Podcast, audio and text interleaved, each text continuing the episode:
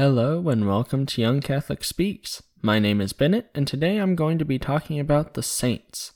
I'll be answering the questions Who are the saints? Why do we have saints? How do the saints affect our lives today?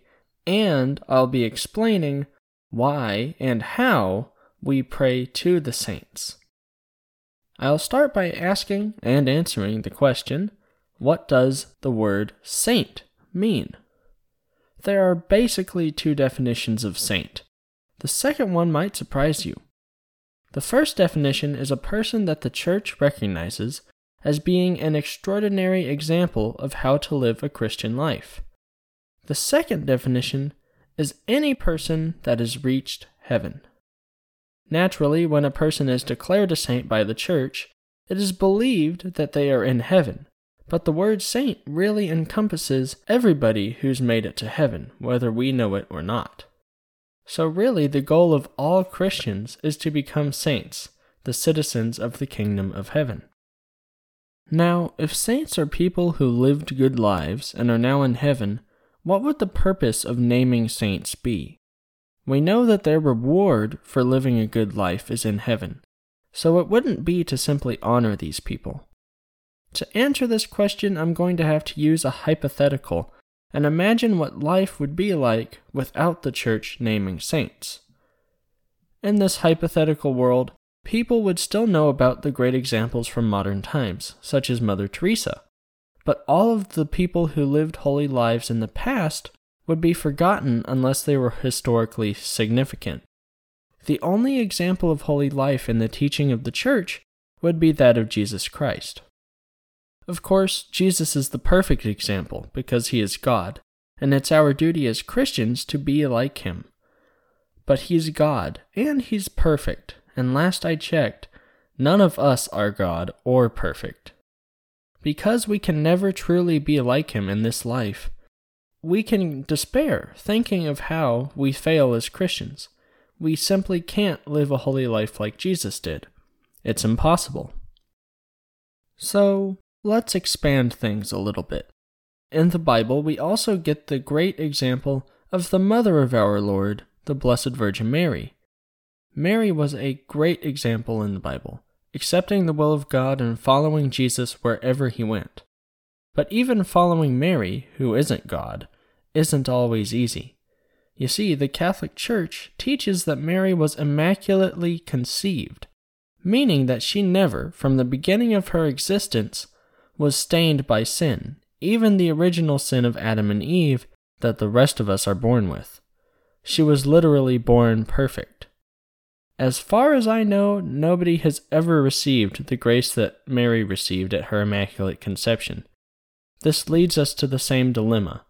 Mary was perfect. We aren't. It's impossible for us to live our lives like Jesus or Mary did because we are sinners. We were born with concupiscence, which is the big fancy word for our inclination to sin. Is it possible for any of us to live holy lives even though we're so flawed? As a matter of fact, it is, with the grace of God, of course. This is where the saints come in. These ordinary human beings lived holy lives for Jesus, and they are there to remind us that with God's help, we can too. And saints are all sorts of people.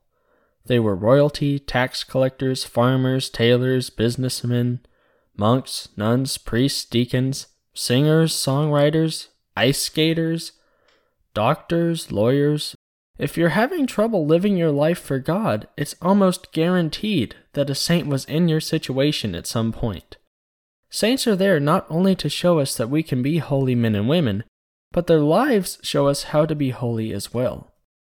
But saints are not just there to inspire us. Saints are actually very involved in our lives today. Remember how I said that a saint is anyone that is in heaven? Well, all of these saints are with God, and even at this very moment, they are praying for us. All of the saints, led by the Blessed Virgin Mary, are offering prayers to God on our behalf this is great because the Bible tells us that we don't know how to pray as we ought, but the saints who see God face to face do. The saints not only pray for us, they also pray with us. When we offer prayers to God, the saints become our companions in prayer, especially when we ask them to join us in prayer. Our prayers multiply because the saints are praying in union with us. Sometimes we don't just pray with the saints, but we also pray to the saints. This is many times misunderstood, and so I looked in my dictionary to find out what the word pray meant. I found in my dictionary, and I'm paraphrasing, that pray means to petition, to request, to plead, to implore, to beseech. Notice how there was no mention of praise or worship in the definition. In fact, although pray and praise might seem related, they aren't.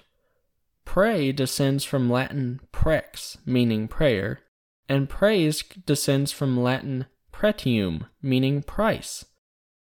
While we certainly may and should offer praise when we pray to God, it is never the case when we pray to the saints, including Mary.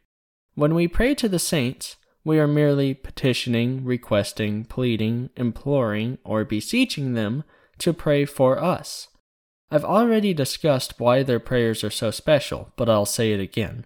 The saints are in heaven, and so now they know how to pray as they ought.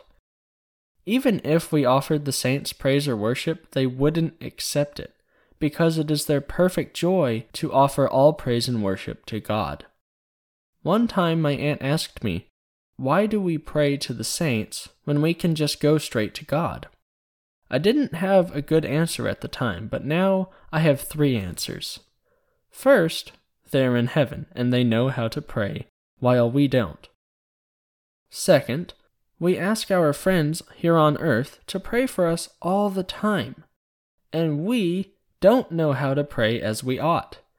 Our friends in heaven are always ready to pray for us when we ask them. Lastly, it can be comforting to know that a saint understands our troubles, which is why we make saints patrons of certain things. For instance, St. Paul the Apostle is the patron saint of writers because he wrote so many letters of the New Testament.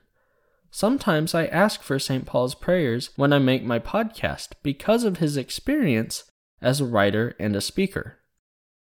Saints are also important when it comes to our names.